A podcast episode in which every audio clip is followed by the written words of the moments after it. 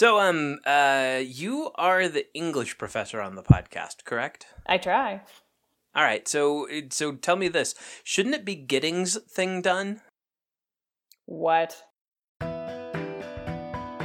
You are listening to Priority, a podcast about choices, limitations, and getting stuff done. Priority is hosted by Katie Leibman and her brother Max Leibman. That's me. Today's episode is entitled We're Off to a Banner Start.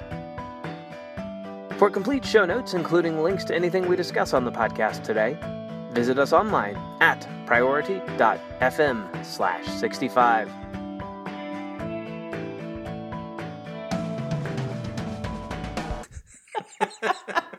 You are ridiculous. How long have you been sitting on that? Uh, probably since a week before episode one. I do find that sort of delightful in a completely aesthetic and nonsense way. Um, things like sisters-in-law. Mm-hmm. You know, I I love I love passersby jokes, and that's what I always think of them as because that's like the canonical example that that I remember from you know that that was the big gotcha in seventh grade English where it's like no, actually it should be passersby because it's it's they're passers, they're not buys. mind yeah, blown. mind mind blown, mind blown. Uh-huh. Um, Unless we are trying to pluralize the the type of phrase, then we could say, you know, we are discussing passerbys. You know, Mhm. those types. yeah, of yeah, that would yeah, Oh, indeed. that's just weird. like goodbyes, goods by. mm-hmm. Yeah. yes, I hate goods buy. There are too many goods by in the world. Mm, yes, podscast. Who's pod? Uh, maybe it's POD that that terrible post grunge band from around 2000. Oh, is that a thing? Mhm. Huh. Yeah. Hmm. Okay. So we're off to a better start as usual. oh man. Um so maybe this will just be funny because of our intended topic. Today I I was starting a new phase of a big project I'm working on. So I was I was writing the introduction to um, a piece of scholarly work that I need to write. And this was so funny to me. I had to stop what I was doing and let a couple of my peers know about this moment because it just felt so epic and silly. Um, but I ended up looking up the phrase banner start because I was like, wow, you know, I'm just. I'm really kicking it here in this introduction. I'm off to a banner Mhm. start. And then I got on a tangent where I was looking at banner start to make sure that really is the phrase. Mhm. And it is. Um, in the And spirit of. I, I, I, you know, I'm gonna, I'll out myself as being one of those people who says things and doesn't actually know what they mean or where they come from. I've probably said that like 40 times on this podcast. Where does it actually come from? So, you know, it's hard to say that there's one canonical origin story, um, but the general idea is um, the hanging or the winning of banners for a celebration or for some type of competition, as when um, a sports ball team might say that they're hoping for a banner season, for instance, Ah, because they want to win the the whole season's so it's championship it's kind of the the start you need in order to have the momentum to have that that kind of season or whatever. Yeah, so so banner I think in either of those phrases is referencing the celebratory or the successful token. Gotcha. Yeah, yeah. So glad to All right. know. Um, Yeah. But yeah, so I looked that up. Um, but yeah, so in this introduction, um, I was sort of struggling with how to start this project because I've done a lot of background work, but but getting f- from the transition of doing all this grunt work to actually crafting this piece of writing, I was struggling with where to start. And so I tried to do this, what seemed like a sensible thing. And I said, okay, so what are the ideas and what are the moments that I can't stop thinking about from all of my groundwork? Like, what are the things that I discovered during my groundwork that have stuck with me? So I made a short list of those things. And then I picked one and I just started writing about it. And then it slowly became a nice introduction to what the piece, the whole piece is going to be. But the thing that I started with was um, understandably one of the things I couldn't forget. So I am I'm working on this piece about um, choice and how, as in this case, teachers of writing, structure choices for students but the interesting tangential thing for my research that I couldn't stop thinking about was a psych study that I might have, maybe I've described it to you at least, Max, or I know you've seen it because um, it's cited in Sheena Iyengar's The Art of Choosing, Mhm. which we enjoy. Um, but it's the study about the nursing home that in the group of residents that had their experiences framed for them as non choices, that group compared to a group that um, had their experiences framed as choices, as options that they got to make for themselves, the group of non choosers was much more likely to, to have died within six months Mm-hmm. of the study. Right. So that's the thing that I was using to launch this big scholarly piece. So I'm writing my way into it. And then eventually it's like, oh my God, this is the introduction. And I've raised the stakes of teaching writing to death. That's where the stakes start is death. Uh, well, uh, you know the way some people treat their writing projects, big and small, um, it might be comparable to death in their mind. Woof. Yeah, I, I felt like I was I was both succeeding and failing. Um, you know, the big scholarly pressures to do something important and relevant and immediate. Mhm. And it's like, I don't, I don't know how much further you can do than thinking about your students dying as a result of your assignments. Uh, I, well, without without introducing some kind of belief in an afterlife, yeah, I think you've you've taken the stakes about as high as you can. Yeah. Um, you know, so I uh, have. unless it's like ramped it writing up. your way out of a nuclear bomb, where it's a lot of students dying and a lot of other people dying. Something. Um, out outwriting the robots so they don't take over and eliminate Mm. humanity, Terminator style. That's very nihilistic. Like, Yeah, I'm, I'm just going through our greatest hits here. oh man. Yeah. Like if I'm going Um, down, everything's going down with me. That's right. hmm Yeah. Um. Uh. And and as an aside, I can cut this out too. Are you? Uh. Would Would you be comfortable sharing with the listeners what your big project is that you are moving into the next stage of? Sure. So, without getting too far into the weeds of, of the particularities of my graduate school program in particular, um, Mhm. to be redundant, um, I'm working on a portfolio of materials that will allow me to officially begin my dissertation for my doctoral degree. Gotcha. So, that'll be Dr. Katie to you, hopefully, in the next couple years. yeah. So you're you are you're writing your pre dissertation. Yeah, yeah. It's like Mm. it's kind of like a warm up, you know. Mhm. It, Yeah. Well, I mean, you should always do some stretches before that's you right. start a dissertation. You don't want to strain yourself when you go into the word mines. I'm pretty sure that's from writing your dissertation in 15 minutes a day. Yeah, yeah, yeah. Disser- No, I- dissertations are a sprint, not a marathon. oh my gosh. No, Um, a series of sprints. yeah, yeah. so, so that's sort of yeah, that's sort of the context for this episode and and my life right now because as we know, the show is about me processing my life. Uh, yeah, I think it says that right on the tin. Priority, a podcast about Katie, Katie's life, and Katie's stuff. Figuring out Katie's stuff, figuring Katie's stuff. Yes. Getting Katie's stuff done. Getting things done. No, As getting one does. thing done. Getting thing done. getting getting as one does. As one's dough. Oh, that's hard. It's like pig Latin, but stupider. Woo! no. We're off to a banner's start. Banners start. Yeah, so so I've got um some work ahead of me. It sounds that way. Indeed. Um, yeah. well, I think uh, what we're going to talk about today is kind of a um, we've we've sort of talked about starting in a way here, um, but what we're going to talk about today is sort of an, a, an extension of the arc we've been on recently. We talked a couple of weeks ago about um, drafts and and you know work that's kind of, of left in, in a state other than what we might consider finished. And we've talked last week about how, or not last week, geez, two weeks ago, still used to the weekly schedule. um, our previous episode, we talked about uh, how to manage your works in process, things that you have begun that are not yet finished. Um, and today we're going to talk about how you actually wrap something up, how you actually, as the title of David Allen's book goes, get something done, you know, getting, getting things done. Um, although maybe not just from the angle of his book, but you know other things, things we've tried that worked or didn't work, or you know stuff like that. Mhm. Yeah. So Katie, how do you gettings thing done? Uh, you show up. That's important. That's a good start. Yeah, yeah, yeah, yeah. Uh, yeah. So when I was thinking about this topic, I know we're we're gonna sound a little repetitive because you know we're human, um, but I think a lot about the things that we've talked about before. Um, the big thing when I was thinking about how we how do we finish things, how do we get them from in process to done.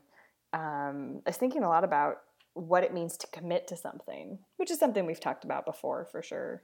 Mm-hmm. Um, yeah. So maybe I'll pitch it back to you. When you think of committing to finishing something, does that change the way you think of things? Because it's easy to. What I was thinking about was it's it's easy to start things on a whim. It's easy to get excited, to get a bunch of energy, to open something up, to go look something up. Um, and start something, um, but it's kind of hard to finish something on a whim. Mm. yeah, I like that. I like that phrase though, because what that makes me think of when you say finish something on a whim. I mean, I feel like it's hard to finish something that you start on a whim. Um, like if a whim is all you had to begin with, and there doesn't turn out to be much there, yeah, it's easy to start, but you're probably not going to come up with anything.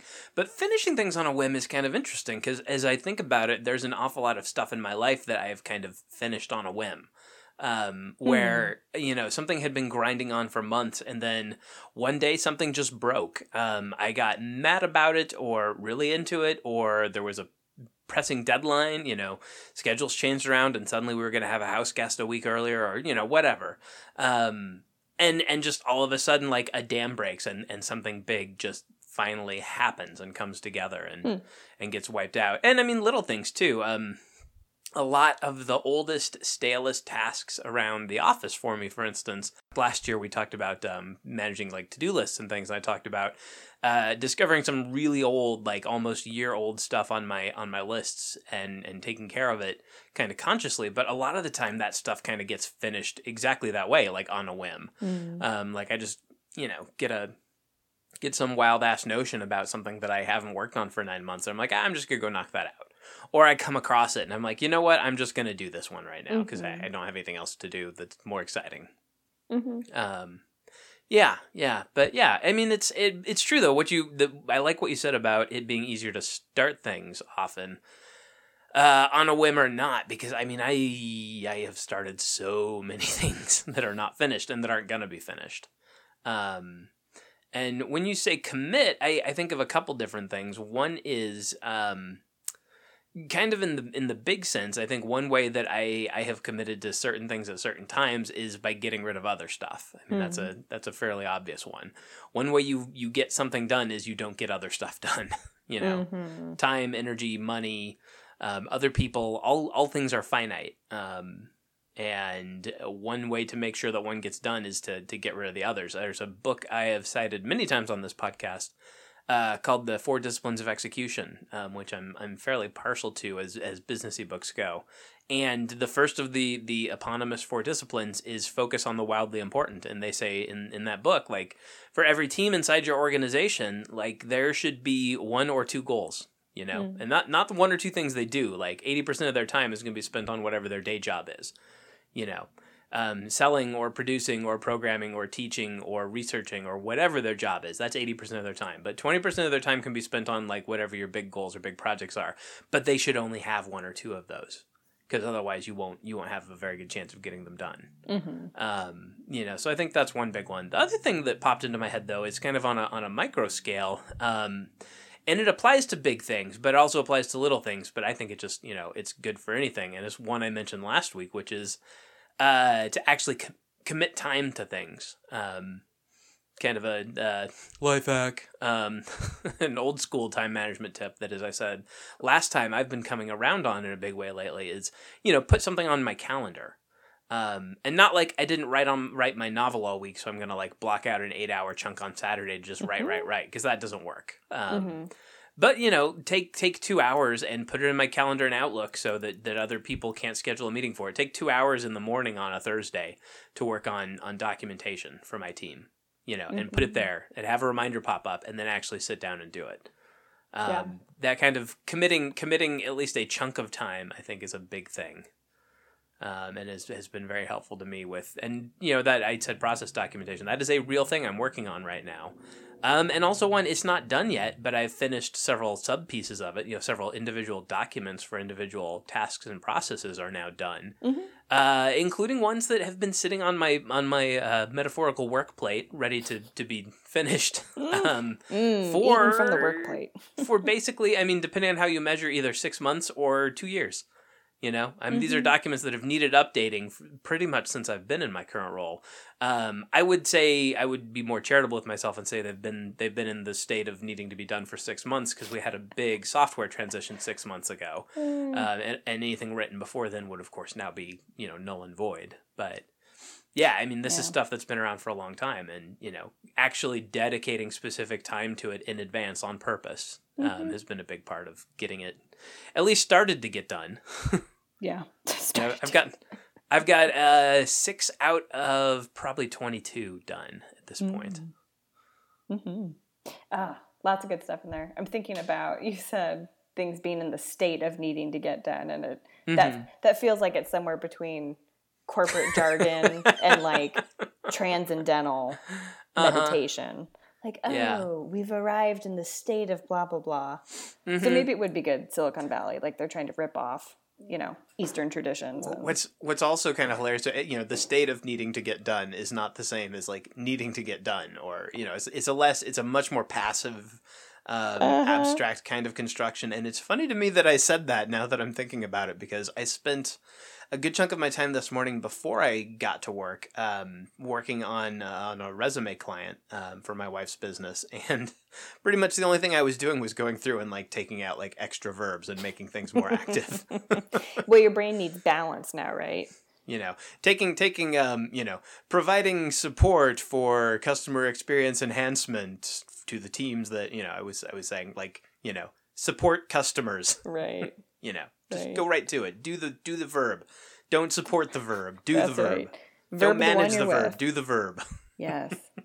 Verb the one you're with to harken back to an Don't- early, early episode. yeah Yeah, and there's there's life hack number two for the show for me on your resume never never enhance or enable or uh, empower or hmm support or ensure Could just yeah do the thing. yeah. Ask yourself, life hack: Could or could not a character in Richard Scarry's Busy People do that? Mhm. Yes, yes, yeah. The the pig with the uh, with the policeman's hat. You know, he uh, he does not enable public safety. Is it really a pig who's the police officer? I don't know. I just always think of the pigs because of all the jokes Merlin makes about like the pigs, the pig butcher, and the pig that's eating a hot dog. And No, I mean there are. I how funny is that though? Is that inappropriate? Is that is that ping pong? Oh my god, The pig? I have to, did they have a pig as the police officer? oh, I see what you're saying. You didn't get it. I was like, why I do you did think that- I I'm think- asking? I think I did that unconsciously. oh my gosh. Yeah, no, no, no. I don't. I I mean, there might be. I don't know. I, I think more likely the police officer is probably a dog. Uh, I don't know. I haven't read a Richard Scarry book in a long time. I think we I think we got one for Owen. Somebody gave it one us one us. Yeah. yeah. Somebody gave us one for Owen, but I haven't read that to him yet. Someone Uh, gives gives us one. Hmm Gives one. Yes, Richard's Richard's scary book. Richard's is not quite. Well, we'll find it. We'll find it for show Yeah. notes. Now I really want to know. Um, like that. Uh, is that the Red Cross who just put out a really ping pong uh, visual aid for children about pool safety? Uh no, or I mean maybe, I don't know. Yeah, you can cut all this out. Um, no, I have not heard that is what I meant by the no. Oh, okay. Um, no, I have not heard about this. I do not know what we're talking about. Oh, okay. Um, in this cartoon visual aid, all the people of color are doing the wrong things that are getting that are bad and dangerous a Oh, and all the white people are behaving themselves. right. And it's a So, like- cartoon that was made to So like the, the black kid is like throwing glass bottles on the ground next to Yes. the pool. and running and yeah, snorting coke. Do you snort coke? I don't even know. Uh, no, I I drink it. You would, yeah. Bottles, right?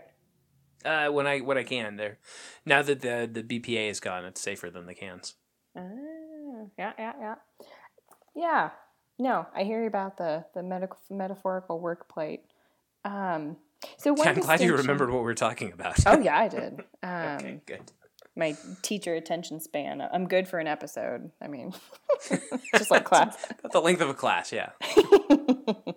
um, no, I guess so. Maybe one clarification that your insight brought up is that uh, I guess my comment about whims is it's hard to finish a project on a whim. It's easy to wrap up a task on a whim. Mm. I guess that's what I'm thinking about. Mhm.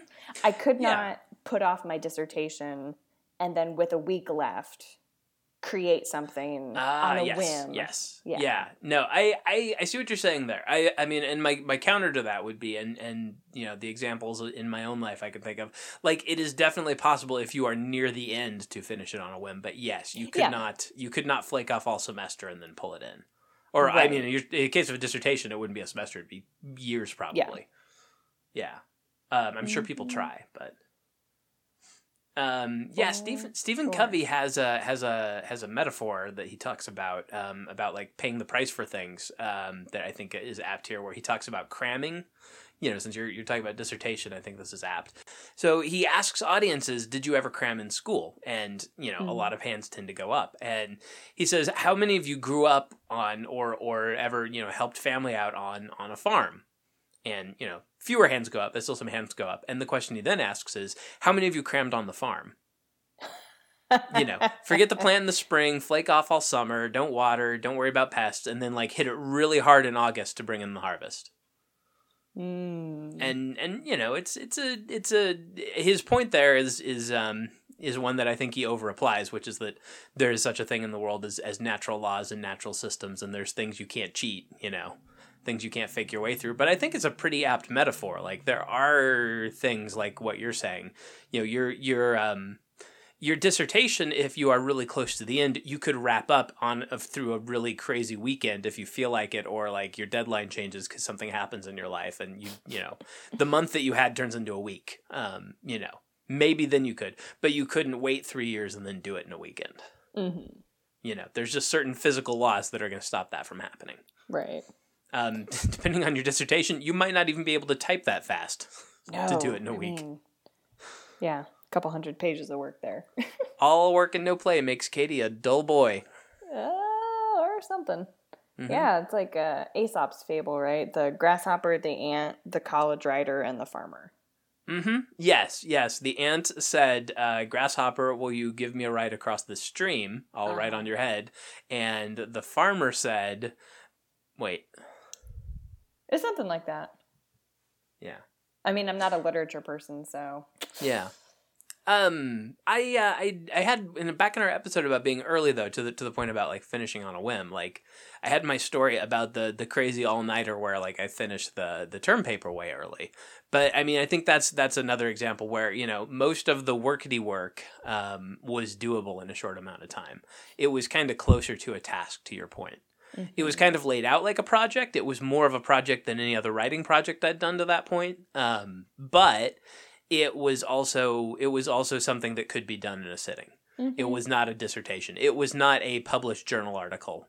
You know, a, a peer reviewed study kind of thing Mhm. um, for sure. Um, Yeah. It was it was not a new application for managing the the data generated by particle accelerator experiments.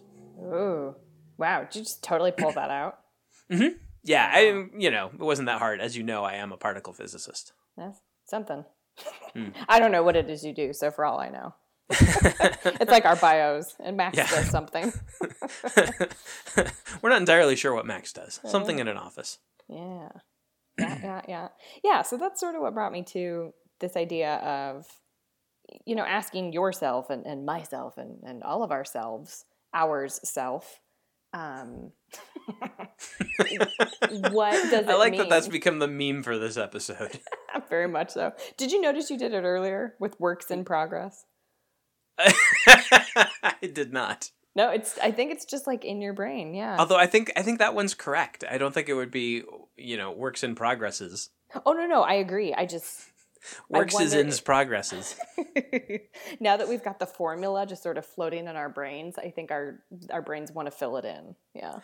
You know, when I Um, said works is in progresses, I, I thought of hobbitses, and then now I'm thinking of all these phrases in Gollum's voice. Oh God, this is. I don't, I don't know how to tie that back. Sorry, that went too far. All right. Well, let's just let's just uh, ignore it and move on. so yeah, so so all of this has has me thinking about um, w- asking ours self um, what. sorry, I have to. I just love that, and I'm picturing it's ours self. It looks pretty on the page. Um, Yeah. the page in my mind, of course. Yeah. Naturally. I didn't write it down. This is a Mhm. literary thing. Um, what does it mean to commit for us, right? So, for everyone, research has shown um, scheduling things and making commitments, um, telling people who will actually hold you accountable about your your goals and your projects, right? These Mhm. are all things that Right. we know will work. But some of this too means thinking, what does committing mean for me? You know, does it, um, you know, in my case, with this this daunting project in front of me, made of many, many, many tasks over many months, um, you know, what does that mean for the landscape of my focus? Right? What should I be doing right now? What can't I do right now if I want to do this, et cetera, et cetera. Mm-hmm. I think I think you should be writing, and you should not be not writing. Correct. but you know, and I have of I the- have solved productivity. Nailed it. Yeah, yeah. And some of this, you know, there there are lots of good reasons for me not to be writing, you know, that are in my control and not so much in my control, things that will be more pressing um, across the months to come. But I think this is why it's important to proactively think about this stuff. So, what happens when you suddenly are drained of a resource, whether that's time, attention, energy, um, a more material resource, um, Mhm. whatever, you know? So, I've been thinking a lot about, um, you know, having, as David Allen would say, and everyone else would say, having your systems in place, knowing what does work, what are the variables, what are the different things that you can try, um, and being able to implement them when things do get Mhm. either work gets more pressure or you lose resources or whatever. Right. Yeah. Um yeah, and that's a that's a good one we've we've talked about in various ways before. Uh, I don't know if using this term, but the term that popped in my head when you, you talk about having your systems in place is infrastructure. Mm-hmm. You know, are do you really have the infrastructure you need? Do you have a place to write? Is that a place where you tend to write, or is that a place where you tend to, you know, up until now you've tended to screw around or sleep there? Um, you know, it's that that old thing that that uh, uh, you know, uh, people giving students who are giving other potential students tours on college campuses will say like, you know, don't don't study in your dorm room. It's it's where you sleep. It'll be too tempting to do other things. Um, you know, things like that. Like, do you have a place that is for this thing and that you will actually do that and only that there? Do you have the tools you need? Do you have people around you who are going to help you with that? Um, you know, to put it in a different realm, um, uh, infrastructure for say, you know, health and fitness and, and even weight loss. Like, what is in your pantry right now? Do you have healthy snacks you are actually willing to eat? Have you gotten rid of or made it harder to get the unhealthy snacks? Do you have equipment and time in your schedule for exercise? Um, do you have, you know, going back to what you said a moment ago, go, do you have somebody to hold you accountable for all, any of that? Um, fitness pals, if you will. Your fitness pals? hmm My fitness is pal. Yay! oh my gosh. Yeah, but but yeah, I think that's a big one. Is is systems infrastructure. Um, you know, if if uh, when I when we first recorded this, I hadn't actually. I think if I'm remembering this right, the first time we recorded an episode, I hadn't downloaded Audacity yet. Mm. Um, I think I had settled on that as probably the way I would edit the podcast, but I hadn't even put it in place. Hmm. Um, which might be part of the reason why we recorded twice before we ever put one out. um, you know, once I had that in place, and now I've got, you know, now recording an episode is not that big of a deal because I already I have a folder structure, I have scripts written that set certain things up for me, you know, automatically create templates for this and that. Um, I I have a template project I use, you know, it's all kind of in place. It has somewhere to go. You know, I, I have a workflow. Hmm Um, you know, so getting an episode of this podcast is very easy to do because I have that system. hmm Um, you know, and, it, when weeks where a podcast is due, um, I have one item on my list, which is publish podcast. Um, you know, because everything else sort of follows checklists and templates. Mhm. Um, So Yeah. that gets done pretty easily, and that, that that doesn't go for every project. There there are one offs or giant unique things that you're only going to do once, but you know it's an Mhm. example of infrastructure as checklists, and certainly I think even something like you know in your case. Your portfolio and your dissertation, like you probably won't have a checklist the way you might have a checklist to pack for a trip, but or or to prep an airplane to fly or something. But um, certainly, I'm sure there are plenty of people who are willing to offer you resources of checklists of the things you need to be thinking about and doing and including, Mm-hmm. you know, in order to, to pass muster. Mm-hmm. And that's, I think that distinction is important, what you're talking about there, because some things will have clearer protocols or, or, um, you know, at least linear phases. But Mhm. especially in knowledge work, um, you may have really nonlinear and, and recursive and circular and, uh, you know, uh, halting projects, you know. Yeah, well, and a lot of that stuff, doing the work teaches you what the work is. Yeah, absolutely. No, that that nails it with with some of these big writing projects, especially. Um, so in those cases, it's it's almost easy to to give in to the stress of that. You know, I, I mentioned whether or not it gets cut out. Um, starting a big project and not really knowing where to start, partly because I know it's going to be a little loosey goosey getting to the end. I don't. I'm Mhm. not sure what the end's going to be till I get there. Mhm. Um, in the in the best, most productive of ways. yeah. Um, but that almost makes it more important to have to figure out what the infrastructure for that process is and make sure I'm controlling what I can control. What Mhm. you know, eh, one thing I was thinking about as you were talking was um, you need to know what you can about yourself so that when your situation changes or or the the, the work starts and, and it changes or it changes you um, you can figure out how to respond and keep moving because i think that's the big thing about committing to, to, to finishing something to seeing it through is um, you know doing what you i don't know how i was going to finish that where was i going what is the big uh, thing Control what you can control. Be Yeah. open to, and part of it. I mean, you talked in there in the middle there about how things change you. I mean, it sounds like part of what you're talking about is being open to opportunities along the way. mm-hmm. Um, like you know, maybe maybe even one way to put it would be uh, one way to get stuff done is to be open to finishing something different than what you started. mm, thank you. That sentence changed me. I didn't even know where i was going. Literally did not know yeah, yeah. Yikes. Um, eh, on that note, that uh, raises a question in my mind for you. Do you have any particular infrastructure, you know, in place or in mind for this project mm. that Well, you'd be willing to talk about? sure sure so i Uh, no, no is a valid answer if you don't, but if you do, I'd love to hear about it. no max katie sobs quietly into the microphone be like, be like when you were moving and asked, "So how do you know what to do next?" You're like, "I don't." literally anything because it's all in my way. Oh my god.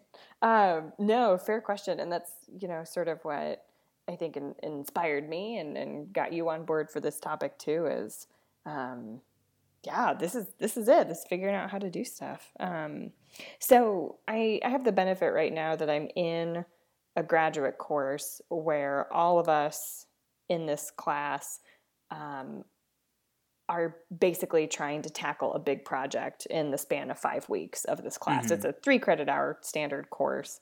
Um, so we're spending lots of time um, in the same room, but all doing our own our own projects. Um, Right. the title of the course is Advanced Writing Projects. Absolutely vague, absolutely on purpose. Um, but a lot of us are working on major official documents or products that are important in our um, master's or or doctoral degrees. Um, Mhm. So giant writing projects. Um, but in there, um, we're both because the structure of the course, we're we're spending a lot of time just doing the work. Um, but our instructor is also doing a really nice job of making us document and track. You know, we've talked a lot about tracking, um, about doing some of that meta work to think about okay, in this four hour chunk, what do I think I can get done? And then what have I actually gotten done? How did it feel? What were the conditions? You know, was I working in public? Was I on my couch? What was I doing? Um, so, really getting to know um, basically, I was going to say getting to know yourself, but really it's more like what are the myths I tell myself about myself? um, yeah. And what can I actually do, you know? Yeah. Um, so this is sort of helping me think about um, one, probably the big thing is it's showing me how much I can get done when I actually do commit the time, which sounds silly because we, we talk about this like crazy, and I've practiced some of this stuff before. Um, but especially when you have a little flexibility, if you, if you, here's the word again, if you commit to this chunk of time, I'm going to do these things, and you you do it. One, it feels amazing. Like it is, it is much easier to work for longer stretches, work on the same type of work more days in a row when you just tell yourself realistically, okay, I figured out in this chunk of time I can do X, and then you do X. Oh, that sounds really bad. Don't do X, kids. Stay in school. Stay in school, kids. oh my God. Just like your Aunt Katie here. Um, literally, I don't know how to leave. No, no. I think Um, we established in that episode you should be doing ephedrine, not X. Oh, that's right. Yeah, Yeah. yeah. Um, I mean, we're not unrealistic. I mean, come on. Come on, kids. Trucker speed, not ecstasy. Keep it classy. oh my God. Oy vey. Uh, Um, yeah. Yeah, yeah. So so I guess for me it's um it's realizing so both the power of you know, you put it on the schedule, it's real. It's like the the phrase I kept thinking of was pics or it didn't happen, right? You have to Mhm. show people pictures of Right. your awesome trip, you know, just as a sort of social media um, etiquette, I guess, right? You can't talk about something without posting a fun picture or something. Um, but for me, it really now is schedule or it won't happen. Right. So it's not pics or it didn't happen, but schedule Yeah. or it won't happen. I mean, that's an idea I think that predates the pics or it doesn't happen culture, which is that you know if it's if it's not on my calendar, it doesn't exist. Mhm. Um, you know, I've heard many people say that. Um, it's somewhat true for me. It's less true for me. That's one thing I find is a lot of these a lot of these statements, like if it's on my calendar, it doesn't exist, tend to go out the window when you're in a close relationship with somebody else because if it's on their calendar, it's still probably happening. Um, and that's that's fine. That's all good. Um, I actually count on some of that because there's just some stuff I'm not going to keep track of. Um, but uh, yeah, yeah, it's um, there's something you talked about in there in addition to like the the pics or it didn't happen from your class that I like a lot, which is this notion of what you expected to get done versus what you actually got done. Um, and and getting to know kind of your your own cadence, like how much you how much you can realistically expect to get done in a certain amount of time, and that um, brings up a, a couple of project management ideas that I I'd, I'd recently encountered or re-encountered and was thinking about in prep for this episode. Um, one is from a project management discipline called Scrum, which is not a name that I love. Um, comes from from like rugby, um, which is not why I don't love it, although that doesn't help it. Um, I just think it's a stupid, ugly word, personally. Uh, like it should be the name of a troll. that's right. Um, but anyhow, it's a, it's a it's a sort of a looser project management idea. Like instead of planning out writing this piece of code or inventing this new thing as though were building a bridge, you know, a well understood engineering problem with steps that have to happen in a certain order, how about we define the scope of what we want to do and then start breaking it down to chunks and then see how much we can get done each week and plan around that and mm-hmm. and the whole thing is built around this idea of of what they call the stand up which is a meeting usually held every morning where everybody kind of goes over like what each person is working on what they said they'd do yesterday whether or not they got it done and what they plan to do today um, and that's about it. Um, same book I mentioned earlier, Four Disciplines of Execution. The fourth discipline is a very similar idea. Um, it's called Create a Cadence of Accountability, and it's the, the the central actor in that is is a meeting where you do exactly that. Again, same thing. Like, what did you say you were going to do last week? Did you do it? What are you going to do this week? Um, and you know, where are we on our project or on our scoreboard or you know, however you're tracking stuff. Um, so I mean that's a that is a really well well established, well understood, well researched idea, and I I would recommend to people to try it out. The other the other thing in there that I like though is that you know you talked about like what works, like learning, you know what kind of environment or or setup or time works for you and how much you can get done.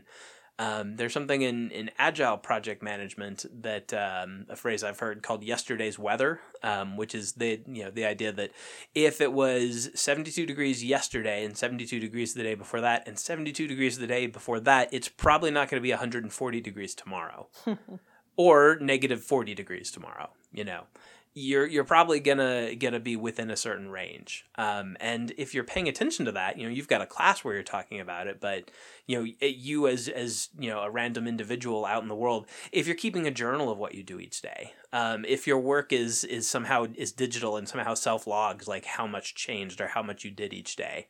Um, you know, if you've got some way of looking at what you've done over the last few days or weeks, um, and and any way to compare that to what the conditions were, you're going to have a very good idea of what you're going to be able to do going forward. Mm-hmm.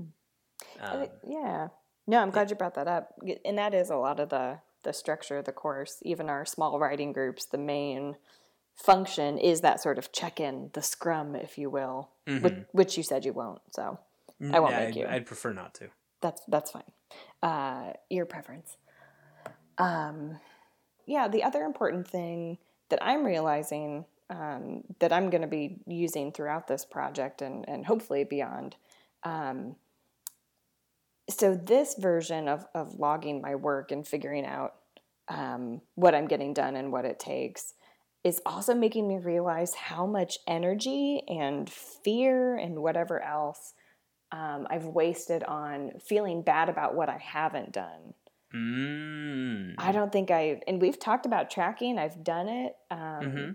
but not about sort of breaking down literally what are the tasks that I did the past two days, what tasks, not like projects, like, oh, I'm going to write on the project today. Mm-hmm. That's not a task, that's a very ill defined project.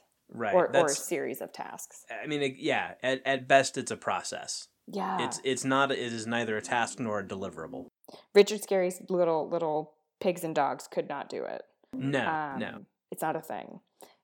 So setting myself up for that sort of you know mini disaster, I guess I was gonna say setting myself up for disaster. Um, setting myself up to feel bad when I I feel like I haven't written on the project or mm-hmm. whatever. Mm-hmm. I just I never realized how much that held me back. I guess. Um, or at the very least, just put me in a really bad mood about work that should be more enjoyable. Mm-hmm. Um, so that's been really helpful. So I'll we've we've done it many times, but I'll put in another plug for for tracking and logging your work, and I mean like saying in these three hours I did this task, right, mm-hmm. and figuring yes. out that's just how long it took on this day. Yeah. Um, then Absolutely. you have some some data to go forward, and then on a future day, if you tell yourself I'm going to do six of these in two hours and you can't do it, mm-hmm. then you'll know it was just unrealistic. There's nothing to, to beat yourself up for or to feel like you're behind. Now you know if you if you worked diligently and that's not what it took, then that's just a new piece of information you have to deal with. Yeah, absolutely. Um, and and I think um, uh, you're reminding me. We talked about um, uh, the Laura Vanderkam piece, "The Busy People's Lies," and a little bit about her books um, a few weeks ago, and uh, she's a big advocate of time tracking, which is which is another one of these classic time management strategies that I've I've always kind of eschewed. Not in that case, not because I thought it was bad, just because I was bad at it. um, so I haven't done a lot of it. I've had had you know mixed to no success actually getting a, a decent log of any chunk of time. But I'm kind of coming around on it. Um, her work, I've revisited a couple books by Julie Morgenstern recently. Um, I'm I'm starting to think more about time logging as something I might want to I might want to look at you know, at least as an on an experimental basis. Mm-hmm. Um, and kind of for the same reason, because that's something that, that Laura Vanderkam talks about a lot. Um, not only do you learn useful things like you know when you might be at your most productive, when your when your peak times are, you know, um, but you also learn things like how much you are actually doing and you might be pleasantly surprised. Um, in, in, a lot of her pieces and in her books, she she reveals that people work less than they think they do when they think they're way overworked. People spend more time with their children than they think they do, um, and part of that might be like a Hawthorne effect thing. You know, I, I think I, I uh, mentioned that then. It may be the fact that you're studying it makes you make better choices, but um, I think if you if you feel like you didn't get very much done because you didn't hit whatever milestone is in your head, you didn't you didn't accomplish a task or a deliverable of writing. But you look back over the week and you see that you logged nine hours of writing over the course of the week, and you know you were actually butt in seat, hands on keyboard, making letters that whole time. Um, I think that's going to feel a lot better than just looking back on the week and realizing you didn't hit your deliverable. Mm-hmm. You know, oh oh, I I didn't finish the method section. I'm such a failure. And then you realize, well, actually, you know, I wrote for 12 hours and it wasn't all on the method section, but it's all good stuff. Mm-hmm. Yeah, that's that's good to know. Yeah, I think it's gonna. It's like I've never disliked my work. You know, I've I've come a long way in my education to not like what I do. So I I, I don't want to say that. It's not just because I'm afraid of becoming a drug addict if I don't stay in school. Mhm. Um, it's not all that, kids. Um, but there's been a lot of sort of pain along the way that I don't think I realized I was sort of making for myself. Mhm. Like I didn't. It sounds cheesy. I didn't realize it could be another way. Wow. yeah. Yeah. Yeah. Well, and I mean, yeah, and it's it's easy it's easy to be very glib about, but you know, beating oneself up is never a great strategy for for getting stuff done. And that's Um, psychology. yeah, I, you know the even if it works in the moment, even if you're like, oh gosh, I'm such a failure, I need to get up and get to work on this. Uh, that might work one morning, but that kind of conflict, even if with even if it's with yourself, unless you really enjoy conflict of that sort, you know, if you like abuse, if you like being belittled, that might work. Otherwise, though, all you're doing is you are turning work into a conflict, even more than it already is. You are making it a struggle. Um, you know, uh, if you if you are telling yourself you've got to beat yourself up to do it, and you're you're weak or stupid or bad or wrong if you don't do it, you know, if you're having bad feelings about it, um, I think you're you're really just making it worse. You're inserting resistance where there doesn't need to be any. You know, there's already enough resistance. It's already going to be hard. You know, Mhm. anything worthwhile is going to have something hard about it. Um, but on top of that, you're telling yourself a story about how hard it is. Mm-hmm. You know, and that's not useful. Mm-hmm. Or a story of what your failure means. Right. Oh, that's know. good. And you haven't Yes. even failed yet, you know. You- Right. There could still be plenty of chances, but you're Mhm. that that feeling of not having it done might be making you feel like you've already failed or like the failure is inevitable because XYZ. Mm-hmm. Yeah. And and you know, you ultimately might not get it done, and that might be okay. Um, Mm-hmm. It's the fact that you haven't gotten it done yet, that you didn't do it in this snippet of time, is not a reason not to do it tomorrow. Um, there's a, I actually I I don't recommend these people's work, but I will link to it in show notes because I'm talking about them. Um, there is um, oh, what are their names? Uh, a, a couple, a married couple who have a series of books and audio programs about a supposed spiritual being named Abraham that teaches about the law of attraction. Oh, are you talking Um, about the is that the secret? No, no. Um, although in the original movie version of The Secret, um, this the the gal who supposedly channels Abraham was a factored big in that movie. Although they later edited her out because she wouldn't sign over her intellectual property. I Um, love how much you know about this and how much you dislike it. this was I used to I used to literally work in this industry. Right. But I feel like and in that's like- fact, in fact, I literally worked in this industry when The Secret came out. So this is this is you know this I'm is so this was my professional world. I never thought of it that way. I'm really Uh, sorry that, oh that. n- no, that's okay. I mean, it's it's a valid it's a valid little jab, and it was pretty funny. But yeah, that's that's why I know so much about this. I feel like that that we're we've probably already said it, but that should be Max's second law. You know a lot about the things you don't like. Uh, I really do. Um, how do I know I don't like it if I haven't tried it? Oh, that's so fair. Look at Uh, you you. know, it's much more fair than what I said in the curiosity episode. um, yeah, this isn't for me. Bah, meh. Um, anyhow, uh, Abraham. um, Jerry and Esther Hicks, that's their name. I found it. So Mm. Esther Hicks has this thing, this thing she says, or Abraham says, I don't know, somebody says it, about unmade beds. Um, which, uh, despite what I think of the law of attraction, I think this is actually pretty profound. If you decide you're going to be the kind of you're going to be a tidy person going forward and like the the symbol for that the way you're going to start your day every day is you're going to start making your bed all you have to do is make your bed tomorrow morning and you're doing it you don't have to go back and make all of the unmade beds in your past Hmm. You know they don't follow you around and similarly i've said before like if you want to be a writer if tomorrow morning you get up and you put your hands on the keyboard you write 300 words you're a writer you might not be a published writer you might not be a good writer you're not a novelist yet but you're writing you are therefore a writer Mm-hmm. and just keep going um in the same way, like you can do that tomorrow. You could do that right now. Well, you you, you shouldn't. We'll hear we'll hear the typing noises. But one one could start writing at any moment, and then continue on and be a writer. You don't have to go back and fix all those days where you didn't write. You know, Mm. your bad feelings about not having written for the last week do not have anything to do with whether or not, if you start writing now, you're going to succeed. Um, Mm. you might not make a deadline. Again, see also Katie earlier saying you can't finish your dissertation the last weekend before it's due um, if you haven't been working the whole time. But uh, you don't you you know if if we're just talking about like one starting a project or starting a lifestyle or starting a hobby or whatever, you don't have to go back and undo all the times you didn't do it in order to do it Mm. and thinking about what it you know what you said what it means about you that you didn't write well it doesn't mean anything if you write tomorrow Yes. Yes. No, I I appreciate that a lot. I think that's really good. Um, and it captures that that awful feeling really well. mm-hmm. Um, sort of the uselessness of it. It's not a productive feeling. no You No. can't you can't have written today and today's shot. It's over, right? Mhm. Um, Right. But tomorrow you can. Tomorrow Yeah. you can try.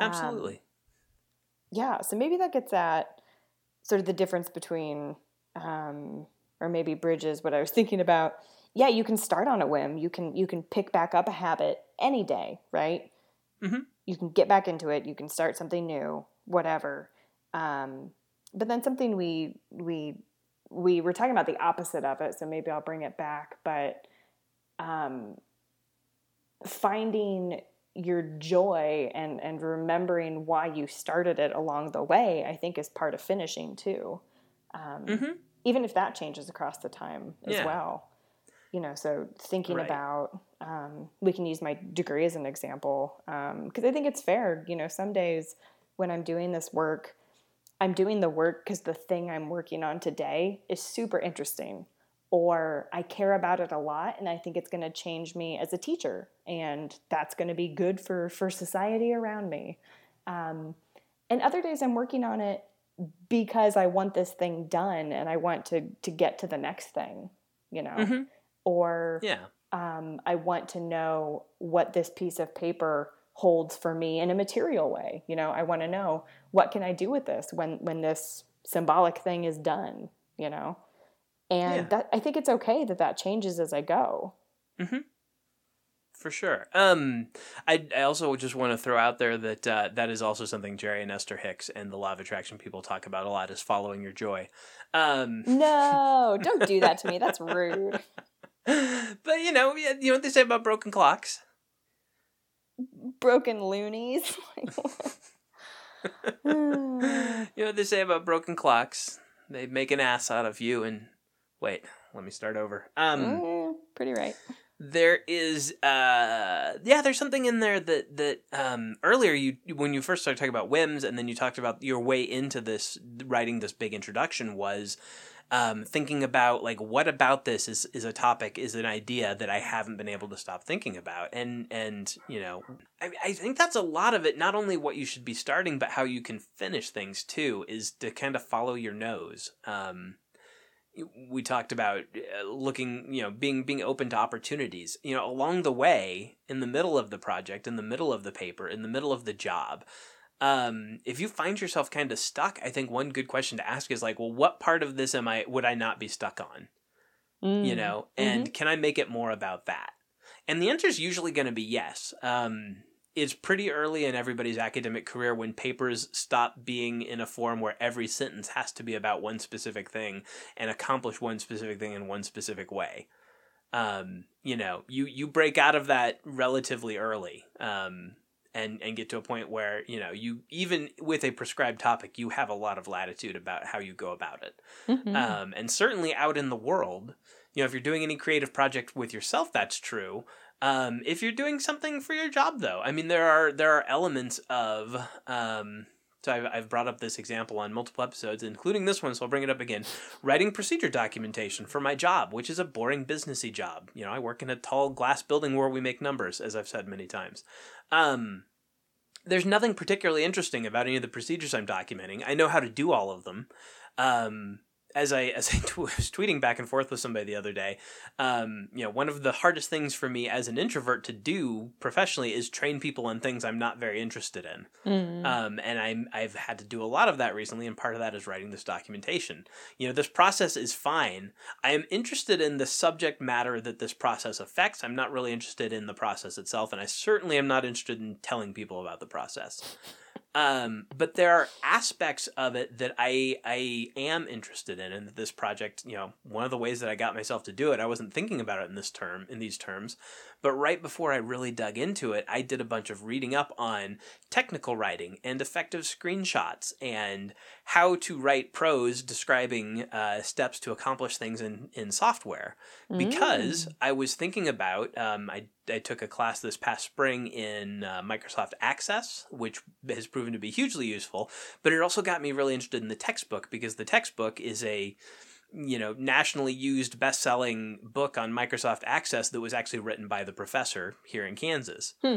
Um, and it's it's a book in a series of like how-to books for various Microsoft products that I have I've I've seen before. I've read before. You know, a different I got a different one for Excel several years ago from Barnes and Noble.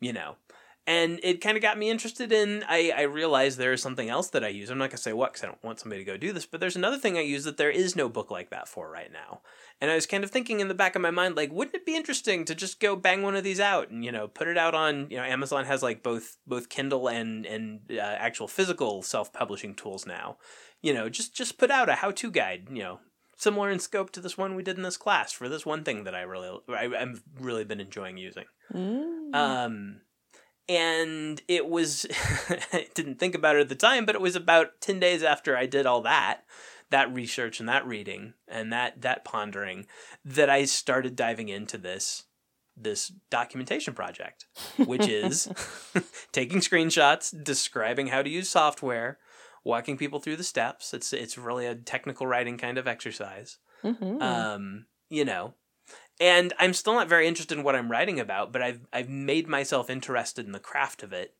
You know, and I've always I've always been someone who who eventually, as I said before, I always eventually rewrite the procedures everywhere I've been. Um, eventually, I find I cannot stand whatever we are using for for documentation. Uh-huh. Um, but I've, it's never it's always been a chore. It's always been something I resort to or am forced to do. Um, it's never something that I've been like woo. But this time I finally got around to it. You know, on on of my own volition because I got interested in the craft and it got me thinking about like you know what can i learn from this to write the one that i might want to write which i don't know that i'm going to do but you know Mhm. again follow my nose Yeah. Yeah. And I would argue too, I think your experience of the stuff that you quote have to do is going to be improved by this pretty conscious choice you've made Mhm. to find your way into it. You Right. Know? Well it's like the thing the, the thing the study you cited earlier like the the people in the nursing home who had a, even a very simple choice you know if they got to choose whether to play checkers or chess that was better than going being wheeled into the room to play bingo Mm-hmm. and not having a choice Mm-hmm. Yeah. So, but I think even in this situation where, um, you know, anyone looking at the situation could say, well, if you have to do it for work, it doesn't matter whether you like it because you don't have a choice. Mhm. But so I guess the difference isn't choosing whether or not to do it, it's choosing, for lack of a better phrase, to make it your own. You know, what is Mhm. oh that's good what is the way it's Max Leibman? It's interesting to Max Leibman, you know. Right. Well, and and um, there's a uh, in a David Allen recording of of his his old old old getting things done seminar back when it was really good. Um, it might still be really good, but I've heard multiple people say this was like the good one. Um, but there's a recording out there called "Getting Things Done Fast," um, which is a silly name. Uh, I blame the Nightingale Conant Co- Corporation for that one because they're the ones who published it. Um, but it's a great recording, um, out of print, but I'll link to it in show notes. And, and just FYI for anybody familiar with the internet, you can find this places. Hint, hint. Um, and in it, he talks about um, envisioning project success. Like the, the first thing to do on a project is to envision wild success on it. Um, which sounds a little airy fairy and, and silly, but you know, I, I don't think it's a bad way to start. But one thing he says about it is is, you know, if you get a really clear, detailed picture of what you want to do in your project, and it is as good as you can imagine it being, and in as much detail as you can imagine it, you will probably, if you capture any of those details, you will probably start to recognize you have put your own stamp on it. Like it's not going to be the way that it was described to you by your boss or your spouse or whoever asked for it initially. Um, you know, there will be something that is yours and and I think if you if you can amplify that, you're increasing your odds of actually doing it. Mm-hmm. Um, both because it'll be stuff you like, you know, making it your own, but also because, uh, again, I think the choice thing is huge. You know, if you are making any decisions about it, I I don't know that that feels easier to me if I've made any choice about whether or not I'm going to do this. Mm-hmm.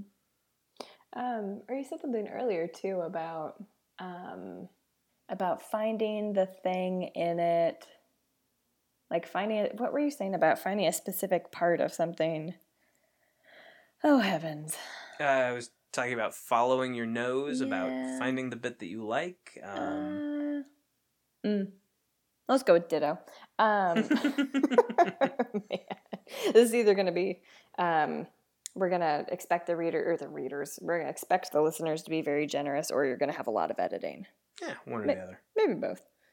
Um yeah, so the one sort of fun thing I'll tie in um, that I was thinking about again because of this class, we uh, the instructor offered us some some readings that are from books like the one you mentioned earlier, um, How to Write Your Dissertation in 15 Minutes, um, and various other um, either business or academic oriented.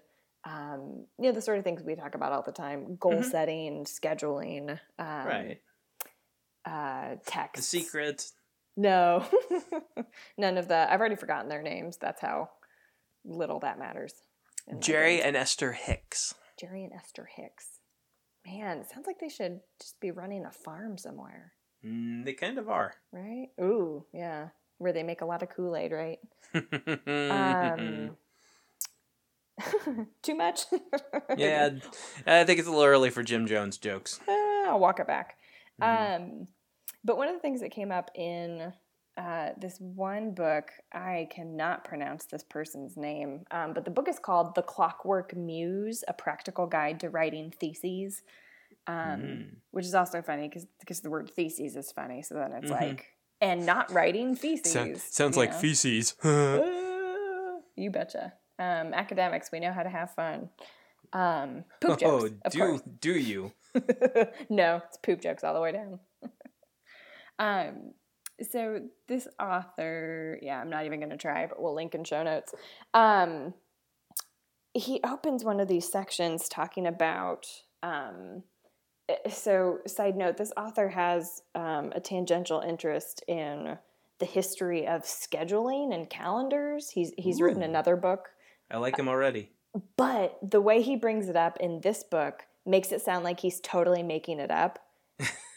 because out of nowhere, he suggests that 15th century monks invented the idea of a schedule. Mm-hmm. And I like I understood what he was saying, but he basically said they invented schedules. And it just sounded so ridiculous and out of nowhere. I was like, okay, that sounds like something you found on the internet and thought would fit as an intro. Um, but then I, I, we were looking at this author later and and found out no, he's actually written an extensive history of, mm-hmm. of the idea of scheduling and calendars and all this. Whenever you call something an invention, mm-hmm. you know, mm-hmm. like it's it's a brand new birth of, of a thing. Right. You know, that's sort of a I don't know. That word choice is always always strikes me. Yeah. So anyway, so I mean, that always gives me pause mm-hmm. um, mm-hmm. when someone says invented. Yeah. Um, but anyway, so um, the author of the Clockwork Muse brings this up. Um, but basically, you know, like the title of the book suggests, um, he's talking about making things routine, making things a practice. Um, so that had us as a class thinking about um, what it means to have a practice. So I thought too of a book I've probably mentioned, Natalie Goldberg's Writing Down the Bones, mm-hmm. which is a, a nice, accessible um, very personal, personable text um, in which Goldberg relates her Zen Buddhist practice to the idea of a writing practice. So not in the in the sense of uh, with the sports ball, you you do drills to to make all these skills um, a routine and a muscle memory and all this. Mhm. Um, but more so in the idea of a routine, something that is um, habitual and and normal and important to your life. You know, you don't you never have to schedule brushing your teeth. I hope, no, right? You don't have that on your calendar, do you, Max? no, I do not. Yeah. Um, it just happens because it's important, and you've communicated to your brain that it's important, and it just happens. Um, you know, same sort of thing. So, what would it look like if you could get an important practice like writing or making the numbers um, or making the letters, as I do? Um, can you maybe not quite to the point of brushing your teeth where you know something on your body's going to do something funky if you don't do it one day um, but can you get it close to that level Yeah, and what would that take yeah. Um, well, I think it would take practice, repetition, hmm diligence, persistence, extra toothbrush extra toothbrush, fortitude, inspiration. I think now I'm just saying words from posters. could be Yeah. No, no, I like it. Um, I, I think that's uh, you know, in a way that ties back to, to the word I used earlier of infrastructure. That's like, you know, what is your internal infrastructure for this? mm. hmm You know, have you have you do you have external things uh, set up in a way that's going to help you do this until it becomes automatic or easy enough for you to keep doing? You know, Mhm. to where you get that internal infrastructure built up. yeah You know, where it is a muscle memory. mm-hmm. Typing in your sleep, like what's the which I, I think is my favorite Semisonic song. Come to that. yeah yeah what's the what's the thing where you put something like under your pillow and then it just seeps into your brain I think you're thinking of the Tooth Fairy. the teeth just show up sticking out of your head Ow. i think you did it wrong little Now I think you're thinking of Cthulhu. um. mm, uh. No, what's the word? Osmosis. There you go. Osmosis amoebas. da da da da da. Thing. Oh man. Uh,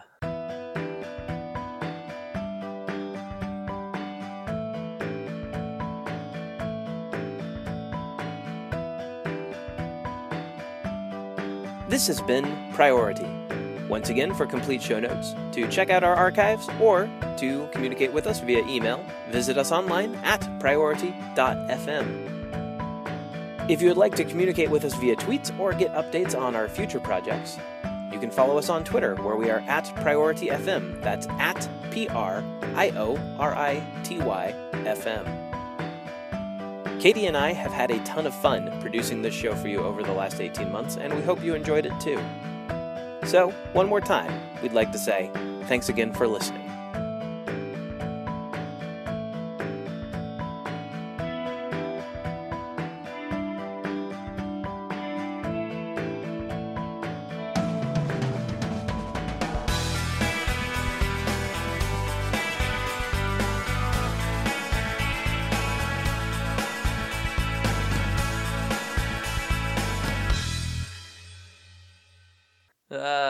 Stuff.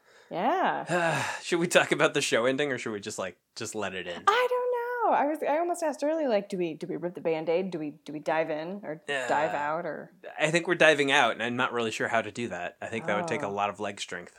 sort of a trippy trippy image? I like Yeah. that. Yeah, I, I- Um. maybe maybe we just dive in and then we play the footage back in reverse. Yeah. No, I like that. I Very think it would get us. It would probably get us something on America's Funniest Home Videos. I, I'm pretty sure that's still a thing, and isn't that amazing? Ugh, amazing is not the word I would use. Uh, Um, I would think at this point it would mostly be like be like gifts of people getting hit in the crotch. you know, kidding. Well, there's that. Oh, I've already forgotten what it is. There's a show where these two jerks and a woman just like sit on couches and watch awful videos. There's like a new version of it for you know for the, the generation or the the America's Funniest Home Videos that this generation deserves. oh man! I can't think of the name. I'll find it. actually, actually, this generation probably deserves the one that I had when I was a kid. Um, I think that's awful enough for everybody. isn't it? yeah. Who so wants to watch a baby fall off a ladder? What is wrong with people? I don't remember that. Seriously, like every episode, like every other video is just someone getting horribly injured. Oh yeah, the horribly injured part's true. I just don't remember a baby falling off a ladder. How the baby got in the ladder, I'll never know. That's all she wrote. oh, that's so bad. Yes. Yeah. So yeah, I think we alluded to it. I think I think it would be good to um, go ahead and, and, and Not- put it not- in the Not to just disappear. right. Well, and and I mean we could always write it, but this is an audible format, so Mhm. auditory format. So I, I, I think we, uh, the listener, capital T, capital L, um, ought to hear it. Yeah. So we've alluded a little bit about uh, sort of my personal context and, and things I'm thinking about. Um, but for whatever time of period sort of necessary for my life at least, um, we'll be stepping away from priority as it is in its current form. Um, so we've we've been at it for about a year and a half, which Mm-hmm. you know, thinking about looking back on on what you've done versus maybe what you haven't done or what you can't keep doing. You know, I, I can't beat myself up for it, but in a year and a half, we've we've created um, a crap ton of episodes. I would say. Yeah. Emphasis on crap. No, that's what I'm saying. That's, there's so. I mean, well, okay, fine. We'll go quantity then, not quality. If you're not feeling it, if you're not feeling self-important about. Is, is this a metric crap ton or an English crap ton? Uh, both. The conversion's actually really close. Yeah. I should say imperial. I guess the the English do use the metric Sure, crap ton. sure. Oh, but it, They spell it with an E, though.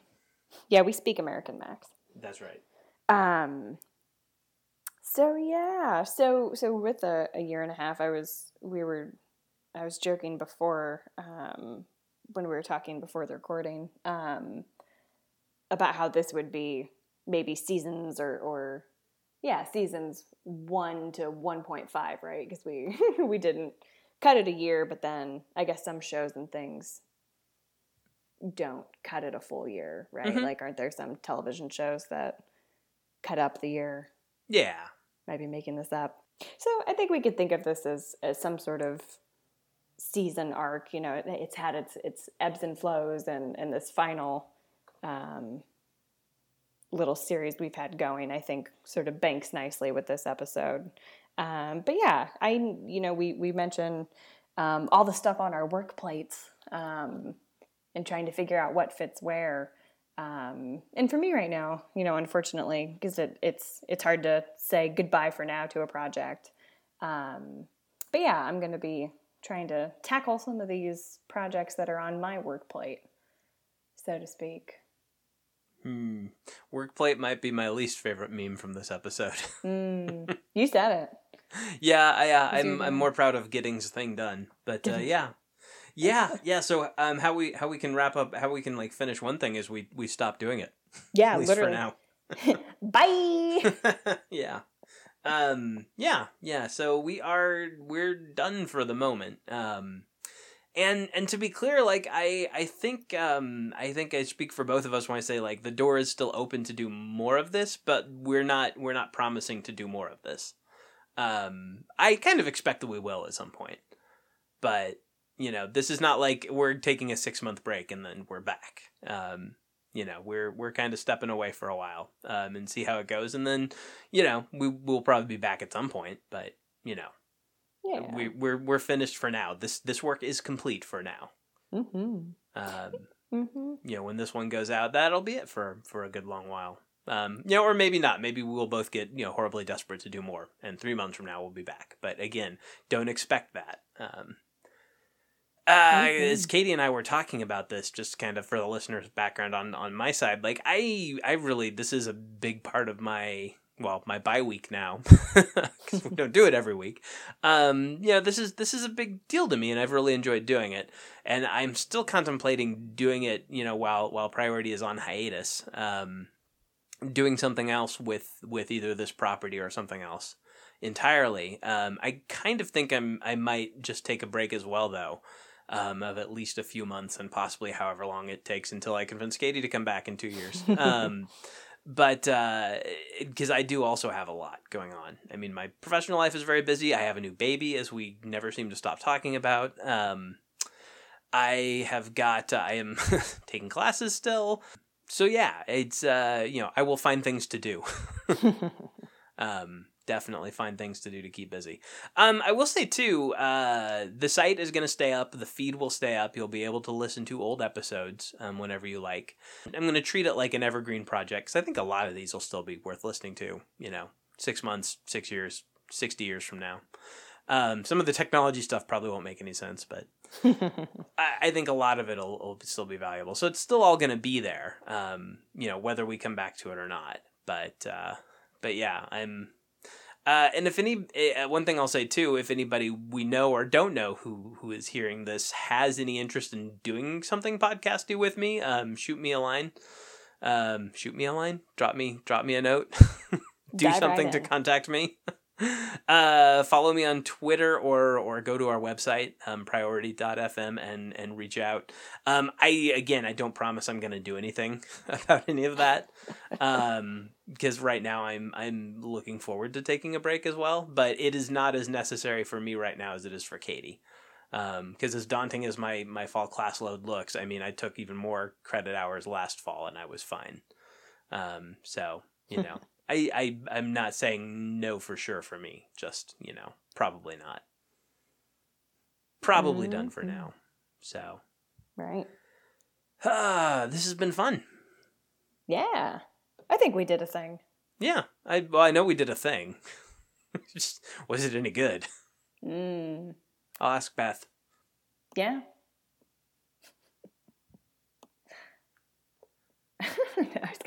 Sorry, something happened in my head, not out loud. That's no good for the listener or you. yeah, that, that wouldn't even be good on TV. No, no. I got nothing. See, I'm out of juice anyway. Time to, to put the old girl out to pasture, which I've never said and I'm never going to say again. um, yeah, I guess the only other thing I have to say is uh, is um, thank you to Katie and thank you to our fine sponsors, Carl, Beth, um, David Allen's Getting Things Done. the Secret by Rhonda Byrne. If anything, I feel like there should be a statement saying that we are not affiliated with any of those people. I think you just made one. Any ooh, done. Walk away. Walk away. yeah. Mm. Do you have anything else to say? hmm No, likewise. Thank you to Max. Thank you to the listeners. Thus listener. The pod's cast listener. Uh huh.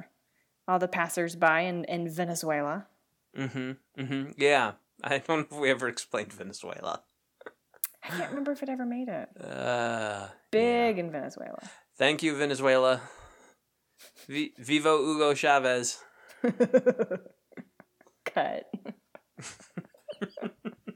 nope. I think I think as we've established, um, life itself is a draft. This is this is a page that may or may not be uh, added to in the future.